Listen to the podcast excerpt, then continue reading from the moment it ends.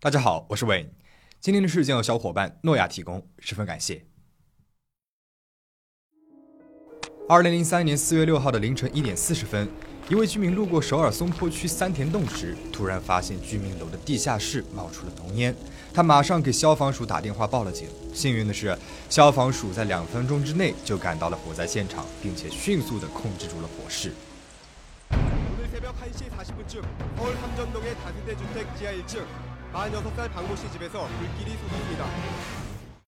本以为只是一起普通的小火灾。但是灭火之后，进入屋内的消防员却闻到了一股浓浓的血腥味。推开了房门之后，才发现有三个人浑身是血的倒在了地上，已经停止了呼吸。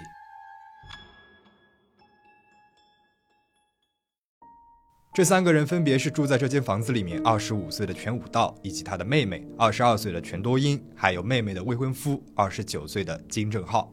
被发现的时候，他们在三个不同的房间里。虽然现场一片混乱，三个人都倒在了血泊当中，但是很明显，这不是因为火灾而发生的意外事故，而是有人蓄意灭口之后，在屋子里面放了火。而尸检结果和现场一样是惨不忍睹。妹妹身上一共有十二处刀伤，哥哥身上有九处，妹妹的未婚夫金某身上有四处，刀刀致命。而更加令人悲痛的是，这起事件恰巧就发生在妹妹和未婚夫结束双方见面礼的这一天，本应是非常幸福、对未来充满了憧憬的一天，究竟是发生了什么呢？是谁会如此痛下毒手，让幸福的一天迎来了悲剧的惨案呢？据称。命案当天，包括兄妹俩的母亲在内，一家人是参加了妹妹和未婚夫的双方见面礼，谈的是极其愉快。结束之后，三个人还去了母亲的炸鸡店喝了一点酒庆祝。到了十一点半左右，母亲留下来说要关店，其余三个人先回到了全武道和全多英平时住的那个房子里面，又喝了一点酒。然后从店里面回来的母亲朴某于十二点三十分左右抵达了家里。但是他没有待很久，一点左右就又从家里面出来，打车去了情夫的家里。而路过的居民发现火灾是在一点四十分左右。根据死亡时间推测，警方认为惨案就发生在四十分钟内。四十分钟内想要杀死三个人，并且在房间里面纵火，如果没有事先准备，并且对内部环境非常熟悉，犯案的时间应该是非常不足的。而现场调查结果显示，屋子里面完全没有外部强行闯入的痕迹，家里面也没有什么丢失的贵重物品，也没有被翻乱的迹象。最重要的是，三个人遇害的时候并没有反抗的痕迹，死后也没有被搬运的痕迹。这说明。他们全部都是在和凶手碰面的那个位置上就被杀害了，而尸检报告当中可以看出来，凶器是两把刀，在现场呢也找到了这两把刀。很特别的是，其中一把刀是普通家庭里面并不会使用的类型，而是在剁肉处理食材时才会用到的那种刀，而且刀在作案之后就已经被洗得干干净净了，并没有留下犯人的指纹或者是基因。住在同一小区的居民说，死去的兄妹俩虽然从小呢就失去了父亲，是母亲单独抚养长大，但是性格非常善良、活泼开朗，绝对不是和别人结仇的人。排除了强盗的可能性，在综合现场的证据，警方判断这应该是一起熟人作案的案件。警方在深入调查案件后发现，这起案件有许多不同寻常的疑点。首先，全市兄妹俩所居住的这个区域呢是多户型住宅，多栋房子密密麻麻的挨在一起，房间之间的隔音效果也不好。就算是凌晨，如果有人发出了惨叫声，到处都会听到。但是一个屋子里面死了三个人，周围人却说完全没有听到一丝的动静，这就很奇怪了。而且兄妹俩养的那个宠物狗呢，也是在当天消失了。如果案发的时候宠物狗还在屋子里面。如果有外人进入了屋子里，向它的主人挥刀的话，那周边也是会听到宠物狗嘶吼的声音才是啊！这是不是说明这三个人遇害的时候根本就没有喊叫的余地，也没有试图反抗呢？如果是这样的话，这个人应该和这三个人都非常的亲密，甚至可能和宠物狗都很熟悉。三个人根本就不会想到这个人会对自己下毒手，因此在还没有来得及反抗的瞬间就已经遇害了。第二点。全武道和妹妹的未婚夫两个男人的身形均超过了一米八，身形魁梧，平时酒量还不错。即使是当天喝了一点酒，尸检报告里呢也显示他们体内的酒精浓度也不高，根本不是无法反抗的程度。此外，体内也没有检测出来任何的安眠药物，这说明这三个人在当时啊都是比较清醒的状态下遇害的。如果凶手只有一个人的话，怎么能够在那么短的时间内毫无动静的一下子将两个大汉和一个女子全部给控制住呢？所以，警方推测这个人很有可能啊是有共犯的。遇害的两个男人全都是被那把大刀刺中了致命的部位，凶手意图明显，下手凶狠，一开始就没有打算留两个人的活口。而妹妹身上的伤口是稍小的那把刀所为，除了致命的部位，面颊、额头等面部也都被刀给划伤了。专家们认为，这几处地方的伤口难以形成致命的伤口，更多的是犯人宣泄感情和冲动的表现，又或者是妹妹在发现犯人之后，在被杀害的过程当中所留下的挣扎痕迹。第三点，纵火的意图。一般来说，作案的人杀人后纵火是为了销毁犯罪的痕迹和证据。但是这起案件当中火势并不大，大部分的现场还是完整的，并且消防员在赶到了现场时发现，房子的门并没有被关上，而是直接敞开着的。那么，如果犯人是想要隐瞒自己犯罪的事实、销毁证据的话，那把门关上才是正常的心理和举动呀。警方呢就推测，是不是还有另外一种可能啊？犯人他纵火的目的并不是为了销毁证据，而是为了自然而然的将这起案件告知天下。纵火是能够最快吸引人们注意力，进而达到发现尸体的目的。为什么犯人要借他人的手来曝光案件呢？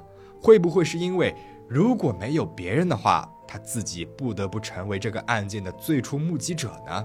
为了彻底的摆脱嫌疑，不被警察给调查，这个人才选择了这样的方式啊！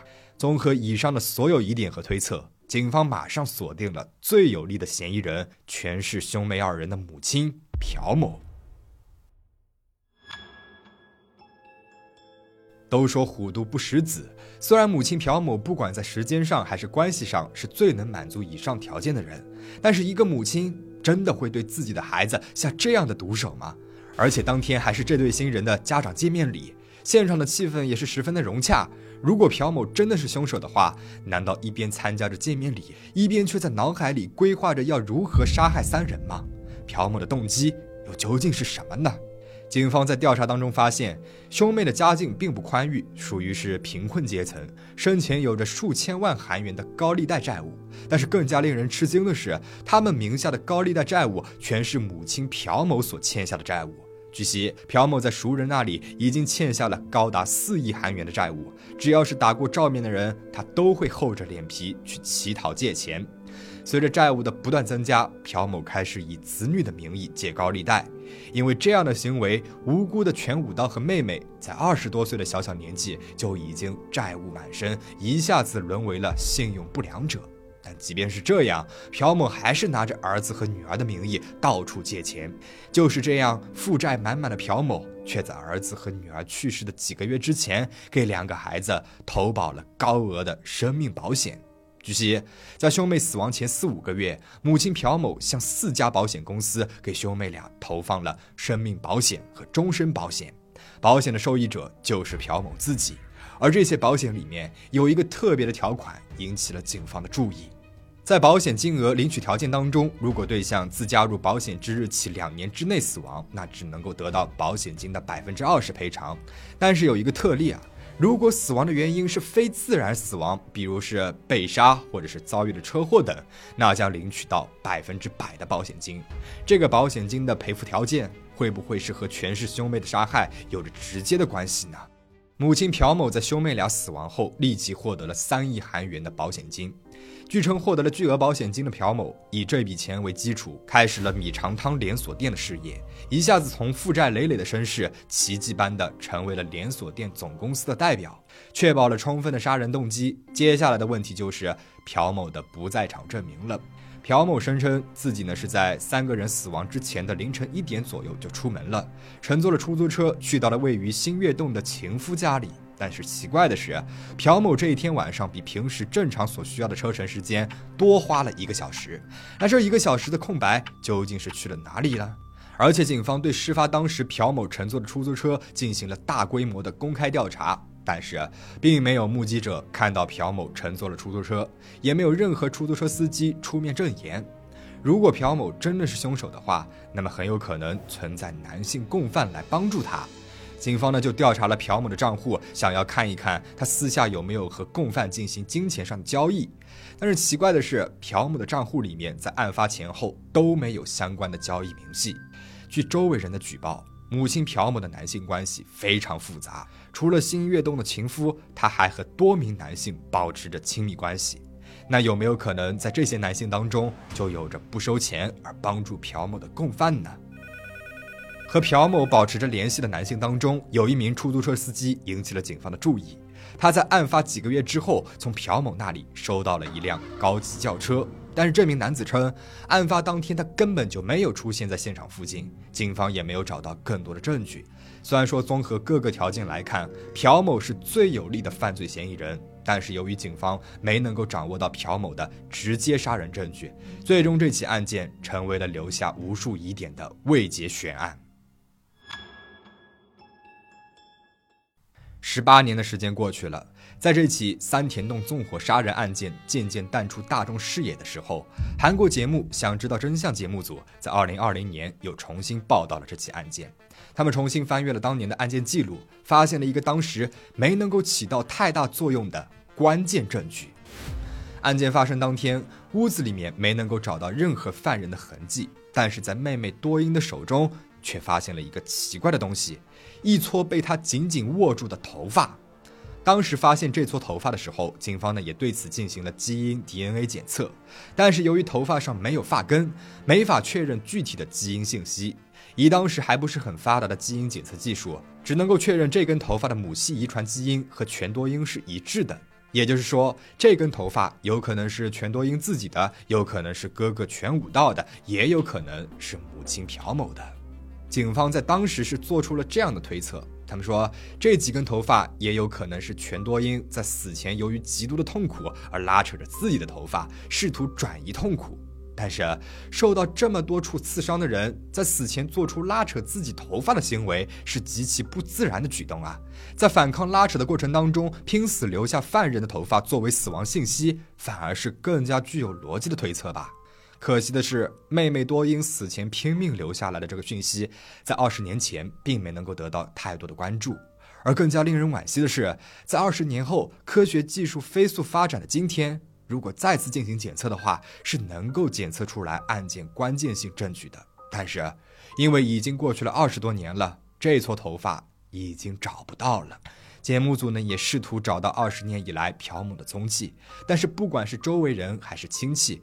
没有人知道朴某去了哪里，他和知道这起案件的所有人都断绝了联系，消失在了茫茫人海当中。这起二十年前的纵火杀人案，目前为止还没有明确的调查方向，也难以找到新的证据，只能够期待着在节目组的影响力之下，能够奇迹般的找到当年的目击证人。在本该最幸福的日子里，这对新人遭遇了最惨淡的结局。如果母亲朴某就是真正的犯人的话，那兄妹两人在死前是该有多么的绝望和悲痛呢？虽说虎毒不食子，但是对于这些失去了人性的恶魔眼里，在金钱的驱使之下，在满足自己私欲的邪心之下，究竟还有什么是他们做不出来的呢？我们已经看到过太多相似的案例了。事件到这边就讲完了，你对这起事件有什么看法呢？你觉得凶手是母亲吗？欢迎在评论区里面留言讨论。最后，请大家保持警惕，保持安全。我们下期再见。